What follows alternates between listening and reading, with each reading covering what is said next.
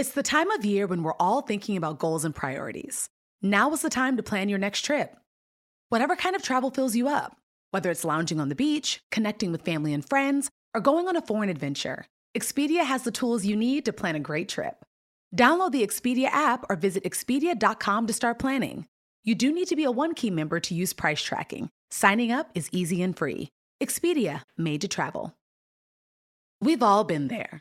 You have a question about your credit card, you call the number for help, and can't get a hold of anyone. If you only had a Discover card. With 24 7 US based live customer service from Discover, everyone has the option to talk to a real person anytime, day or night. Yep, you heard that right, a real person. Get the customer service you deserve with Discover. Limitations apply. See terms at discover.com/slash credit card. I'm Oprah Winfrey. Welcome to Super Soul Conversations, the podcast.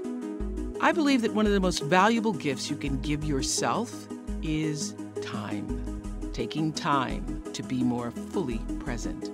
Your journey to become more inspired and connected to the deeper world around us starts right now. Today on Super Soul Conversations, Sheryl Sandberg, the COO of Facebook, the social media leader with nearly 2 billion users around the world. Four years ago, it was Sheryl who coined the phrase lean in when she called on working women to step up in their careers and shatter glass ceilings at the workplace. Now Sheryl is on a new mission that's landed her on the cover of Time magazine once again. After suffering the loss of her beloved husband, Dave Goldberg, she's helping others find their way through grief. Sheryl Sandberg says her husband, Dave Goldberg, was her best friend. The pair married in 2004 and later had two children. Two years ago, Dave died, suddenly, while on vacation in Mexico. In her new book, Option B, co authored with psychologist Adam Grant, Sheryl shares her moving account of the sudden death of her husband and all the life affirming lessons she learned on her journey back to gratitude, resilience, and joy. So I won't ask you, how are you doing? Because from reading uh, Option B, I learned that that's almost, that is an inappropriate question to ask somebody who's gone through a horrendous experience. So I will ask you, how are you doing today? Almost, it's now two years since. Dave died. Yeah, I'm different. you're different. I'm a different person. I'm sadder. I have this grief and sadness in my life. And it's like right here, I can touch it. And it kind mm-hmm. of, it comes up on the obvious days, the Mother's Days, the Father's Days, our anniversary. I am also more grateful, more present, more alive. I mean, I think being here with you would have been a special day at any point in my life. Mm-hmm. But even on moments like this, I, I am more aware of just how precious it all is and how short. so it woke you up Yeah, I didn't, in a way that you hadn't been awakened before. absolutely. Mm-hmm. I hadn't thought of it that way, but that's exactly right. It woke me up. Mm. in the beginning of your beautiful book describing what the process of grief is really like, you talk about it sometimes showing up like a wave. Do the waves still come? They do. I mean, I had read about grief. Everyone's read about grief, but mm-hmm. experiencing it is a different thing. It, uh, it felt like it, for me, it was a void. It was closing in on me, so I couldn't breathe. My brother-in-law talked about it as a boot covering his chest. My friend Kim, who lost her brother, he died by suicide, thought thought of it as a fog covering her everywhere she went. And in those early days and weeks and months, I thought it would never get better, ever. It just didn't feel like it would ever get better. I would ever catch my breath again. And part of the reason I wrote this book is people told me it would get better, but I did not believe them. And it has. I sit here today still with more sadness, but with a lot more gratitude and more cognizant of joy. I am awakened, woken up. Um, and I want people to know that the fog does lift. It comes back. But like the early time when it will not lift even for a second, that changes. And so often when somebody has gone through a great loss, we just don't know what to say. And so what happens is you end up saying nothing. You end up doing nothing because you don't want to remind the person of their grief. And yet you say something so, uh, it really struck me like, there's nothing anybody can say that's going to cause you to like remember that you've lost your loved one. There's nothing anybody can say. It's always there. Correct. And it's always there for other people too. You can't remind me I lost Dave. You also can't remind someone that she has cancer or that his father just went to jail or that she lost a job. It's not possible. Big hardships, these challenges, they're always with us. But we often don't say anything. And I understand this because I always did it. If someone in my life were going through something hard, usually the first time I saw them, I would say, I'm so sorry. Right. Very little. Yeah. And then I would never bring it up again because I didn't want to remind them. And you would also say, How are you? I've How done are that. you? How are you? I mean, how are you? Ready? How are you? Not great. Not great. No one says that. Yes. And also, when you say not great, if you say not great, nobody knows what to do with that. They're like, oh God, I knew I shouldn't have brought it up, you know? As though me asking the question or asking the question caused you to be not great. And I think it's about acknowledging pain because when we don't say anything, the person still knows whatever they're going through, but they feel alone. And that's what happened to me. You know, before Dave died, I would drop my kids off at school and everyone would say hi, Hi, walk hi, into hi. work. Facebook's a friendly place, everyone would chit chat. After Dave died, it was almost like I was a ghost. People looked so afraid to say the wrong thing that So they would that- avoid it. Yeah, and they would walk into the meeting and sit down and wait for me to start the meeting. They wouldn't even talk to each other. Yes. And I found it interesting that you felt, you know, with the big elephant in the room, how odd that people would see you and not even bring it up. If you, I would have dinner with a good friend, they would come over two weeks later and be like, "How are you? How was work today?" Like, "How was work today?" Yeah. well, and so what I've realized, and I, I saw myself in this, I didn't acknowledge before, is there is something so powerful about acknowledging. Not everyone wants to talk all the time, but you can always say to someone, "I know you're hurting, and I am here." We can talk about it, we cannot talk about it, but I know you are in pain. Yeah. Or I know you've been through that. I know, even if you don't know what it is, because people feel like they've got to say, oh, I can imagine what it is. You really can't unless you've been through it. No, you can't. No, no. Can't. So last year you spoke publicly for the first time since Dave's death during your commencement address at UC Berkeley. And I think these were the lines that caused that speech to go viral.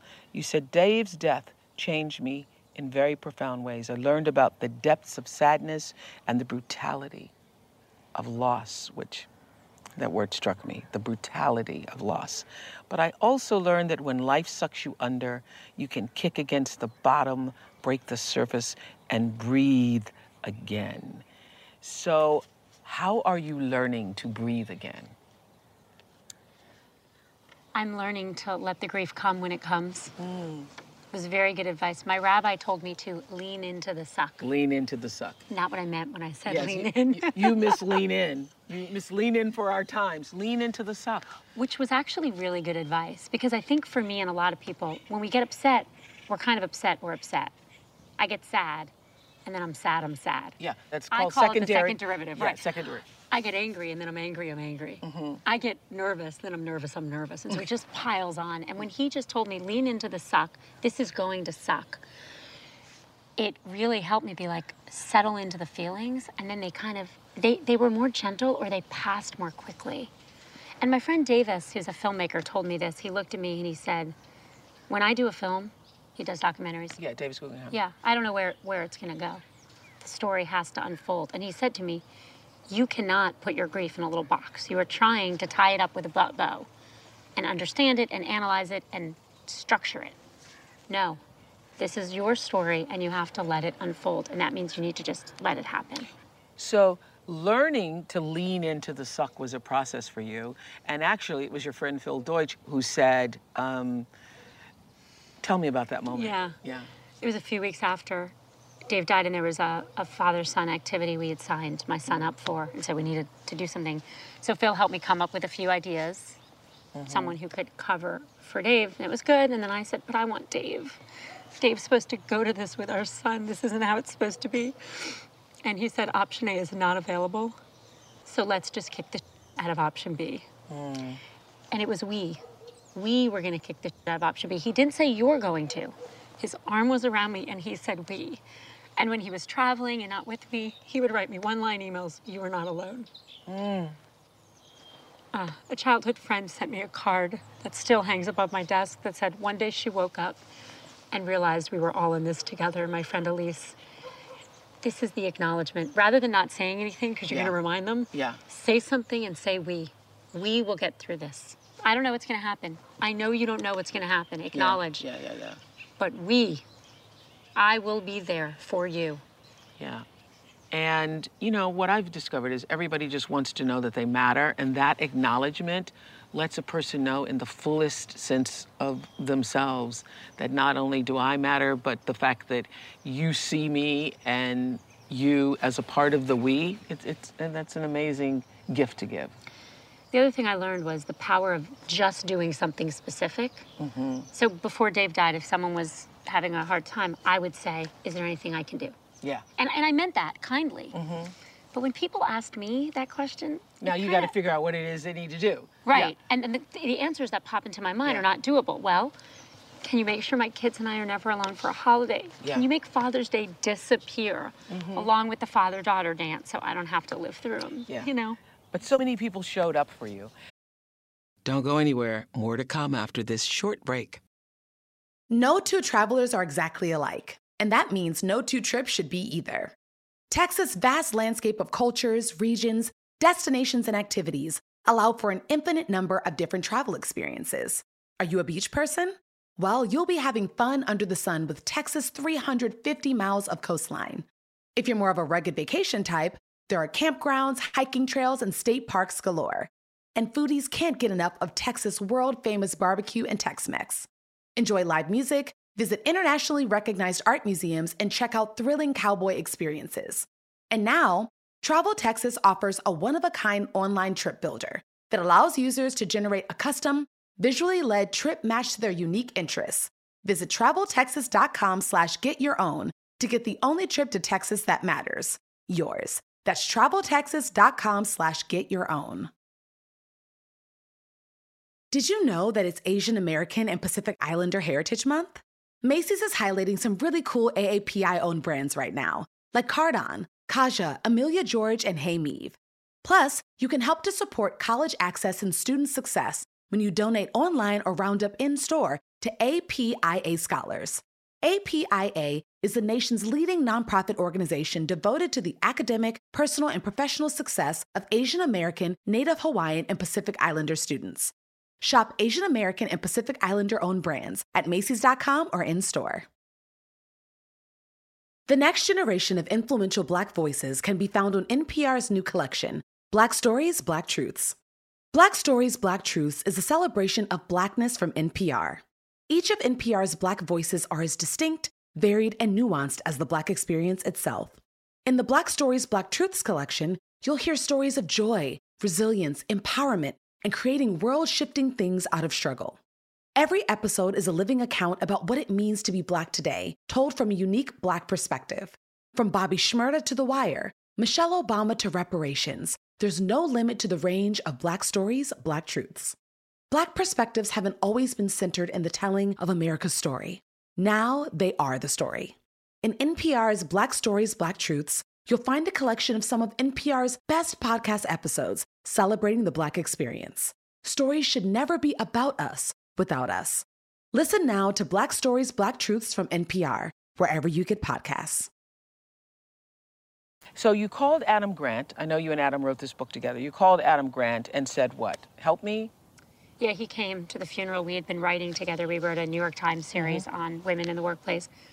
And, you know, he was a psychologist. And I was so terrified that I didn't know how to get my kids through it. Mm-hmm. I was worried their childhood happiness would have been eradicated. You know, Because your biggest fear was my kids wouldn't be happy. I mean, it's as a mother, you have your Of own course, pain, but the yeah. pain of your children, and I also, you feel like you're supposed to give your kids a safe, happy childhood. Every mother wants that. Not everyone can because we don't help them enough, but every mother wants that. And I couldn't protect them from this. And I asked him, What do I do? Tell me what to do to get through this and get my kids through it. Hmm. And those are the conversations that eventually led to writing this. Yeah. One of the things that struck me most when I read option B was the fact that you found Dave, you and friends found him on the gym floor, and the memory of him being on the floor and where his face was placed and you trying to give him CPR and then someone else trying to give CPR taking over for you and then the medics coming in that you're finding him sort of place that trauma in your brain in a way that had you not found him or just heard about it and he'd been taking the, taken to the hospital wouldn't have.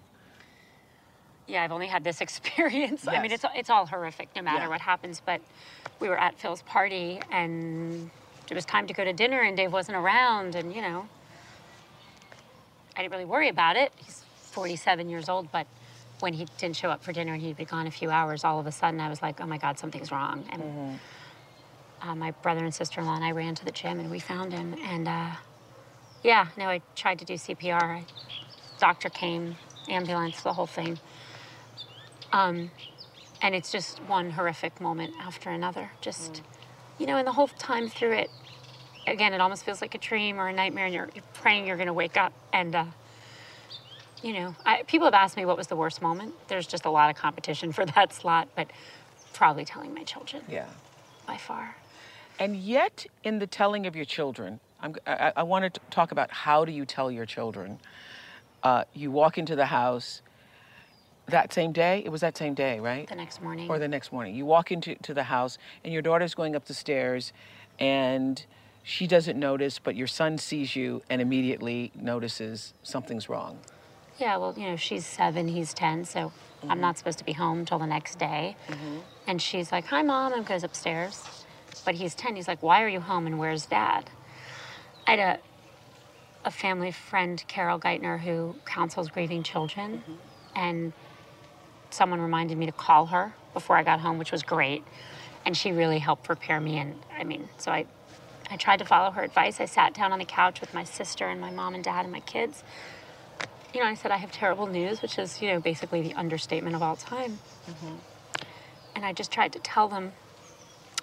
And what Carol said to emphasize over and over was that um, they weren't going to be alone, that they were surrounded by love and friends and family. She also prepared me, and thank God she did, because I would not have been prepared for this, that they would ask right away if I was going to die too, which they did. It's a very common reaction children have to the death of one parent or someone close in their life. And I would have just never known how to handle that. And yet there was a miracle in that moment, which is the reason I, I, I'm, I'm asking. I just find it miraculous that your 10 year old son, in that moment of you telling him the most horrible thing he could ever hear in his life, he says, I'm so glad you came home to tell I said, me. thank you. I, I, I said, Mommy, just thank you for that- telling me I find yourself. that- I find that amazing. And then that night, that night when I was putting my daughter to bed, Yeah. she said, I don't only feel bad for us, I feel bad for Grandma Paula and Uncle Rob too, because Yeah. they lost him. And so at the worst moments of their lives, my kids are able to have gratitude and empathy. And yeah, I think that, that gave me hope. It really did. Yeah, when I read that, I think I, I thought that speaks to the kind of the kind of children you and Dave had raised. I mean, to have a child in the worst moment say, "Thank you, mom, for coming home and tell me, telling me yourself," and to say, "I feel bad, but I'm also thinking about my gran and other people who loved him too." And my kids have Well done, may I say? Well, it's- well done. it's them. I they get the credit. It you know, they have perspective other kids don't have. My son's basketball team lost the playoffs, and all the other this year, and all the other little boys were sad you were crying. And I looked at him. I said, "Are you okay?" And he looks at me. and goes, "Mom, this is sixth grade basketball. I'm fine." Really. With a with a tone of, "Mom, they don't know.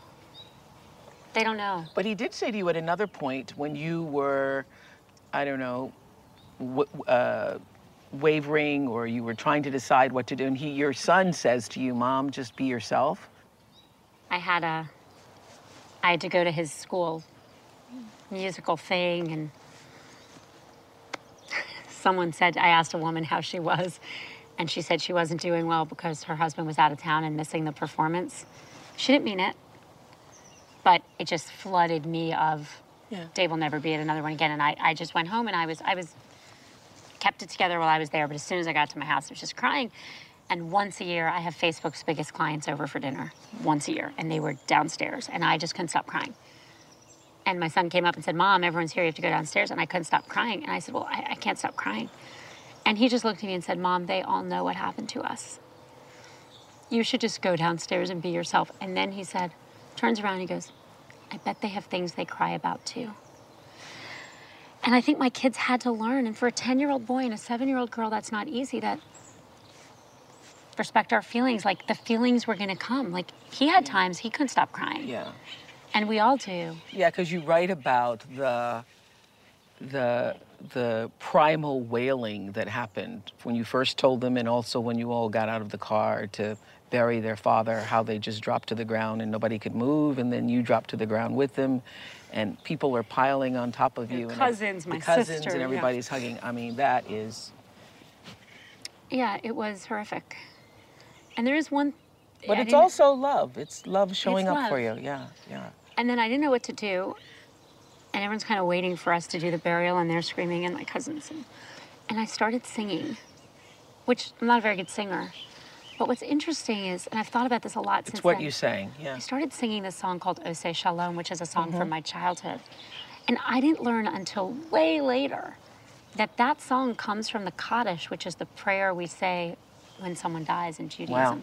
So I knew the Kaddish and I knew the song, but I did not, I don't remember ever being told that one was from the other. And I don't remember ever singing Ose Shalom before in my life. And I feel, I think that in that moment, the fact that that song came to me was someone trying to protect us or oh. protect them. And I looked back on that as another sign of hope. Along with my son thanking my daughter having empathy, there was there was there's hope in even in those horrific moments, and that's what I want people to understand with option B. There's hope. There is almost always hope. I, I love what you- when you wrote uh, on page actually 72 here. When I wrote Lean In, some people argued that I did not spend enough time writing about the difficulties women face when they don't have a partner. They were right. They were absolutely right. I mean, in Lean In, I wrote about different family structures, but I also wrote a whole chapter called Make Your Partner a Real Partner. And, you know, that's like the father daughter dance, the label. If the father daughter dance were called the like daughter friend dance or the daughter pick a person dance, Yeah. then people without fathers could pick Daughter relative. Daughter rel yeah. anything. But it's called father daughter. So it explains to you that you don't have a father. That chapter said, make your partner a real partner. So it implied everyone had one. And I was wrong. And I wrote it for Mother's Day last year. I've thought so much about what happens to women who don't have partners or lose partners.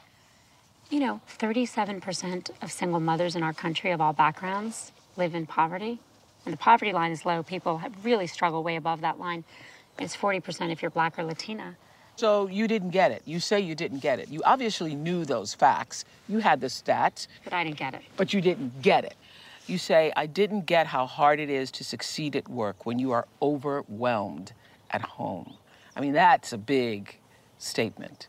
Yeah. Yeah. I didn't know how hard it is to succeed at work when you're overwhelmed at home. And I think for every woman who, you know, is being asked to lean in, who is a single mom, who is overwhelmed, they're going to lean into what? I'm just trying to survive. That's right. Yeah. And we need we need a lot of change. We need a living wage for people. Federal minimum wage hasn't been raised in forever. You know, we need child support. We need affordable child care, which we don't have in this country. We're the only developed country in the world with no paid maternity leave. One of the only ones with no family and medical And it's not leave. getting better, it's getting worse. Well, we have no choice but to make it better mm-hmm. because where we are is completely unex- it's unacceptable. By the time I finished reading this, I thought, I don't know, Miss Sandberg. Are there some political leanings? Do you think, how do you feel now? Obviously, writing this book, having the conversations that you've had leading up to this book, including here, you're going to open the door of people being able to speak to one another, change the way we look at grieving in this country. But is there more? I love my job, so I'm staying at Facebook, but I feel that I have, with the opportunities I have and the voice I'm able to have, I have a responsibility mm-hmm. to argue for the public policies we need, to mm-hmm. set the right example at Facebook, argue that other companies and help other companies follow, and to kick a lot of very ugly elephants out of a lot of very ugly rooms. I got an email yesterday from a very senior man running a very male kind of organization. And he said there's a woman who works for him who lost her husband suddenly. and he's trying to be like Mark Zuckerberg. And so when this happened before, he wouldn't have brought it up because he didn't want to upset Yeah, but- anyone. But now he's been talking to her all the way through. And he shared with me a letter she so kindly wrote to him saying to him, You're my Mark Zuckerberg. Wow. Because Mark Zuckerberg was the Mark Zuckerberg of all times. Unbelievable. Yeah. Unbelievable. I called him from the hospital and I called him and said, Yeah, I texted him, really important. And he said later, I do that all the time, or I used to do that all the mm-hmm. time. So we didn't think it was really important, but he called me right back and then he was just shocked. And yeah, he helped plan the funeral. He showed up for me and my kids. And the most important thing he did is he built my self confidence back up at work. I have no idea how he knew how to do this. I didn't know how to do this. Before, at work, if someone was going through something hard, I would do everything I could to take the pressure off. Do you need time off? You don't have to do that project. Of course, you can't focus with all you're going through. And those are kind and important things to do. But when the person wants to be at work, when you say that, what happened to me is when people said that to me, I'm like, oh my God, I can't do my job. That's why they're telling me not to show up. Oh my God, they don't want me to do the project. And my mm-hmm. self confidence really crumbled even after Lean In. When Dave died, because I couldn't get through a meeting without crying. How could I contribute? And you're sitting, and I think it's important to note, as you say often in the book, you're sitting in meetings and you're thinking about that gym floor. That's right. Mm-hmm. And and I knew I knew where I was. Yeah. But I would just see him, Yeah. and then I would cry, and I would think about telling my children, and think about what was going to happen that night. Mm-hmm. But what Mark did is when I said I came to work the first day, I was there for four hours. As far as I could tell, it was total disaster. I fell asleep in a meeting. I misidentified basic stuff. I rambled. It was bad. And so I called Mark that night. I said maybe I tried to come back. It was 10 days later. Maybe the it's grief too soon. experts, yeah, the grief experts had told me to try to get my kids back to school and get Mm-hmm. back to my routine. So I was trying to follow their advice. I said maybe it's too soon. I made a total fool of myself. Mark said, lots of people sleep in meetings. but then he said, but I think you made a really important point today, and here's what it was. And then he said, come back or don't, up to you, when you're ready. But you helped us even today. It was the nicest thing anyone could have done. So now, when someone's struggling with something personal, I always say, Do you want time off? We have great policies. Do you want things taken off you? But I also will say the next day, the next week, Hey, do you want to do this? Only if you want to, but you're still the best person for this. This episode is brought to you by PNC Bank. Some things should be boring, like banking. Boring is safe and reliable. You don't want your bank to be entertaining. Entertaining is for podcasts with inspiring celebrity guests, not banks. PNC Bank strives to be boring with your money so you can be happily fulfilled with your life. PNC Bank, brilliantly boring since 1865. Brilliantly boring since 1865 is the service mark of the PNC Financial Services Group, Inc. PNC Bank, National Association, member FDIC. You like to watch new stuff, right? Well, go to Hulu and see what's new, because Hulu has new stuff all the time. Like Vanderpump Villa, the new docudrama starring Lisa Vanderpump, where first class luxury meets world class drama. A new season of The Kardashians starring The Kardashians, of course, and Grand Cayman, Secrets in Paradise, the sizzling new reality show set in the tropical Caribbean. It's all new and it's streaming now on Hulu. I thought this was so uh, memorable and, and struck me when you were saying everybody knows about the golden rule and you had lived by the golden rule for the longest of times, but through this process you created the platinum rule, which is Well, the golden rule is do what you, you think want done to you. Yeah. And that's what I had done. yeah, do The unto others, you have them do unto you. Right. We all know Except that one. I was wrong about like not bringing it up, asking to do anything. I realize we don't know what people who are really going through something we've never experienced want.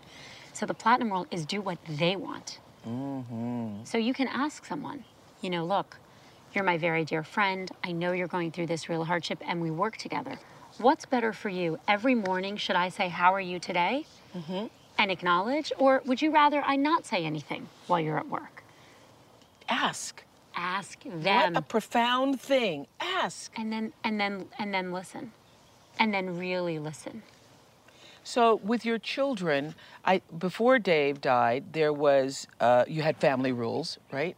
we had a mission You had a mission, and your mission. we didn't really have rules well we had rules but not before Dave died, we talked about our, you know, we had, a, we had read, read Bruce Feiler's book and it had said make a family mission. So we had done that with Dave and I, I treasure that we have that. Dave signed it as well. It's up. And it was to make, you know, they were young. It was uh, to be kind to everyone. That was our fam- family mission. But next to that, after Dave died, my kids and I wrote family rules. We wrote them together. So the first rule was respect our feelings. It's okay to be sad. They're going to need to take cry breaks even from school. It's okay to be angry. It's okay to be jealous of other people who still have fathers. Even of me, I still have a father. And it's okay to be happy. The fact that I can sit here, I'm right here, right now with you, and I'm okay. I am not picturing Dave. I am not about to curl up on the floor.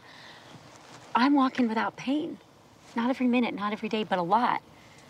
But I appreciate it. It never occurred to me to be grateful for a day where I didn't cry all day. Mm. Ever. Or even that I'm that I'm old. Dur. Yeah. On March 27th, somewhere around 5 or 6 p.m., I lived longer than Dave lived. Mm-hmm. And I was cognizant of that. Mm-hmm. Now, of course, I wanted him to live, but the appreciation for, oh my God, you know, hopefully in August, you know, I will turn 48. Dave never turned 48. Never would have appreciated it before. No one can make a joke near me again about growing old. If anyone makes a joke like, oh, I'm sorry, I'm growing old, Yeah. I literally look at them, I'm like, don't say that. Yeah. Because we either grow old or we don't. Yeah. And also, what you talk about so beautifully in option B is this getting through all the firsts. And you were keeping a journal, which I think is really, uh, uh, it, it's so therapeutic. I've kept journals since I was 15, but keeping a journal up until that Dave's birthday, which I think marked, what, 156 days? Yeah, it marked five months. Yeah. Five months. I had always wanted to journal. I have boxes of journals starting in first grade. Where you started and didn't finish. January 1st, I don't think I got to January 10th a single year, but I started a new one. I was hopeful.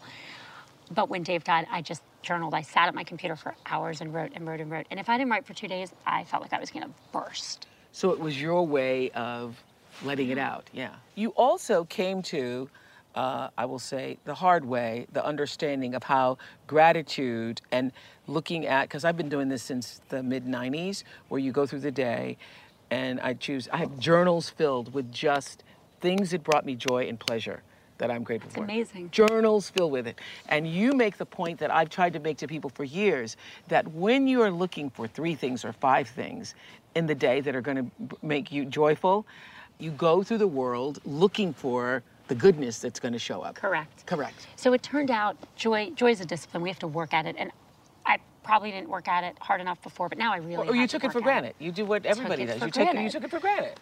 But it's exactly that. Before this, I used to go to bed every night worrying about what I did wrong and what I was going to mess up the next day. And now I go to bed thinking of the positive, but also I notice them during the day. I say, that's going to make the journal in that moment. And I take, and in that Ah. I moment, love that. yeah, or maybe you do five, maybe five. Three moments, five moments, write them down religiously. Any day. moment would do the, would do it. I mean, just just because it is stopping and taking um, stock of where you are in your life, and, and it's also looking at the good stuff. And I will tell you, when you look look for the good stuff, more good stuff shows up. And we also we're not very good at understanding happiness as human beings. Like Yeah. we I think we think of or I thought of happiness as the big stuff. It's not the big stuff. Joy is the small stuff. So those moments of joy do not need to be some big event, and they're usually not. My coffee tasted great. This tea is actually delicious. no, it is. This tea is delicious. Um, one of my kids gave me a hug without being asked, maybe hinted at, but not outright asked, right? That these tiny little moments are the moments that make our lives. And I'm telling you, Sheryl, when you go back and look at what you've written since 2016, I mean, it will bring you joy just to read the Joy Journal. Well, then the joy builds on the joy and then the on joy the builds on the joy. It's the secondary. You were Second talking- derivative. Second derivative. You, That's right. You were talking about. So, in all these ways, you you you're not the same Sheryl that you were before Dave died. Yeah. No. I am more present. I am more cognizant of the joy, and I am so much more grateful for life. And you know, there's that moment when I think it was your was it your was it your brother-in-law? Was it Rob who came in and said to, to you, "I think it's time. so time." important. No, it's so important. I um, I told my kids early on that they should respect their feelings and be happy, but I couldn't give that to myself. About four months after Dave died, I was at a friend's bar mitzvah kid, and uh, a high school friend pulled me onto the dance floor and we danced. And then I just kind of collapsed. I mean, crying. It was embarrassing. I had to be kind of taken outside, and I didn't know what was wrong. And then I realized it wasn't that I was sad, I was happy. And the guilt just flooded into my body. What am I doing on a dance floor when Dave is gone? Wh- How is this possible? And Rob, my brother in law, called me right around then and crying on the phone. It was the most generous thing anyone could have done. He said, All Dave ever wanted was for you and your children to be happy. Don't take that away from him in death. Wow. And what I want Option B to do, and what Adam and I are hoping, is that we will show up for each other, kick elephants out of the room, get people through the acute grief, mm-hmm. but also give them permission for joy, for laughter. Yeah. And did you feel in the beginning that you couldn't joke about it? That oh my gosh, you couldn't make Oh. a joke about it? I would joke about it, and then I would be horrified. I mean, I, I said to my sister in law, well, at least I don't have to watch Dave's bad TV anymore. Mm-hmm. And I laughed for a second, and then I just gasped. But one of the things I want Option B to give people permission to do is make the jokes, because the jokes help us. I now understand there are a lot of jokes told at funerals. Yeah. There always have been, but I never thought about why. Because it gives us a moment, a moment, a second to have joy and to feel like it's gonna be okay. Well, I think what is so wonderful, I, I, I think what what Option B does, it not only gives you permission to take the joy back, it gives you permission to grieve in whatever way is suitable for you. And you did that with your kids with a game that you all played. Yeah. Taking things back. taking yeah. So what we used to play Settlers of Catan. It was our family fa- favorite family game, and Dave and I were playing on our iPads when he died. So at first, one of the reasons I wasn't joyful, and Adam pointed this out, he's like, "You don't do anything fun. Anything fun reminds you of Dave, so of course you have no joy. Of course that moment on the dance floor was your first moment of joy. Four months later, you've systematically cut Thank God for Adam. My God. Right, no, yes. absolutely. But you've systematically cut all joy out of your life because it reminds you of Dave. And so I decided we were going to take things back. So we took back Settlers of Catan. Without making a big deal, I said to my kids, Who wants to play Catan?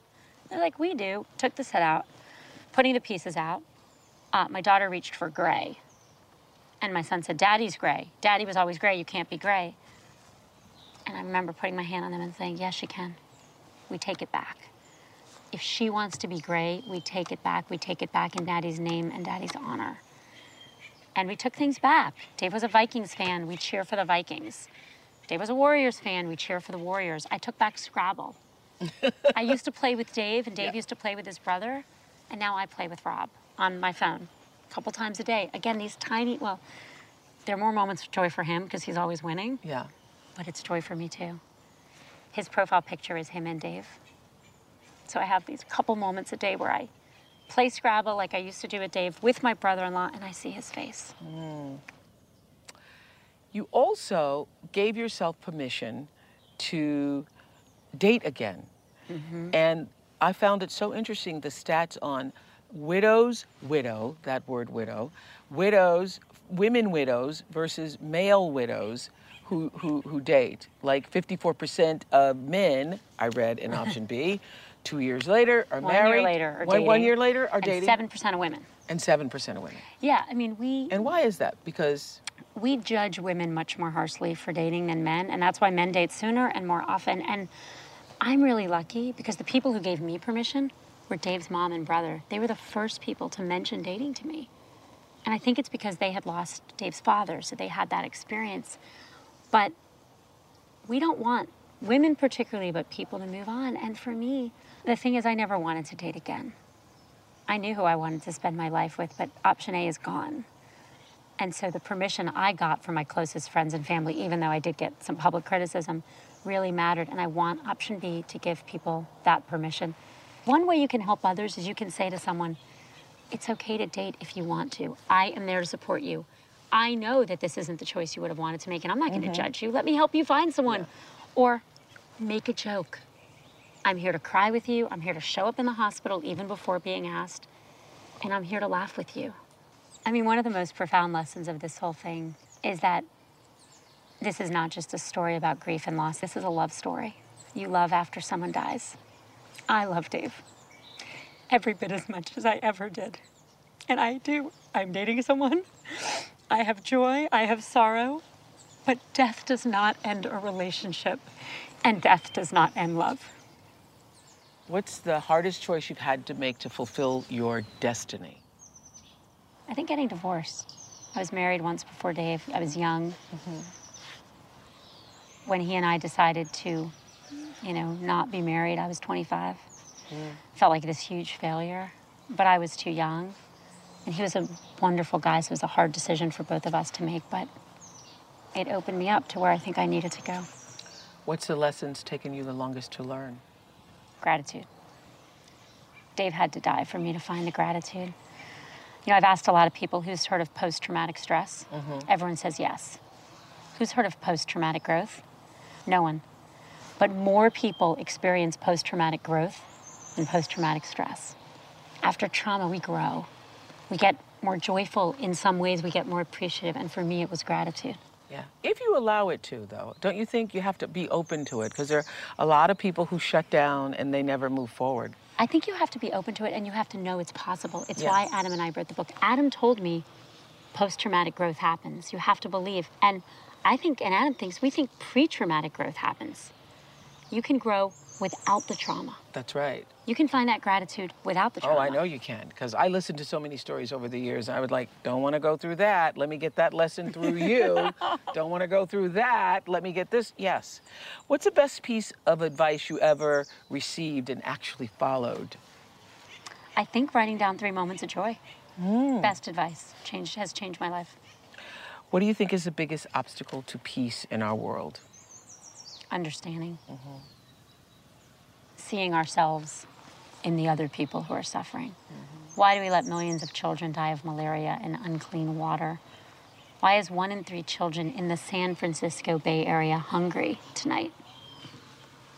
Because we don't understand, we don't see their experience in our own. We don't see our experience in theirs.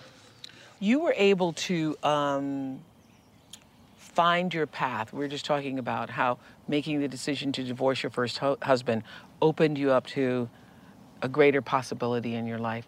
How how would you advise people who are looking to find the path forward for themselves? believe that option B exists. Mm. I mean, no one's life is perfect. We're all living some form of option B. But trying to realize that when you have no choice, which we often do, to focus on what we can still be grateful for. Realize walk you're walking without pain when you are. So I love this where you write um, resilience in love means finding strength from within that you can share with others, finding a way to make love last through the highs and the lows, finding your own way to love when life does not work out as planned, finding the hope to love and laugh again when love is cruelly taken from you, and finding a way to hang on to love even when the person you love is gone. I still love Dave. This book is about grief and overcoming loss, but this book is a love story to Dave Goldberg. And I hope it honors the life he led. Hmm.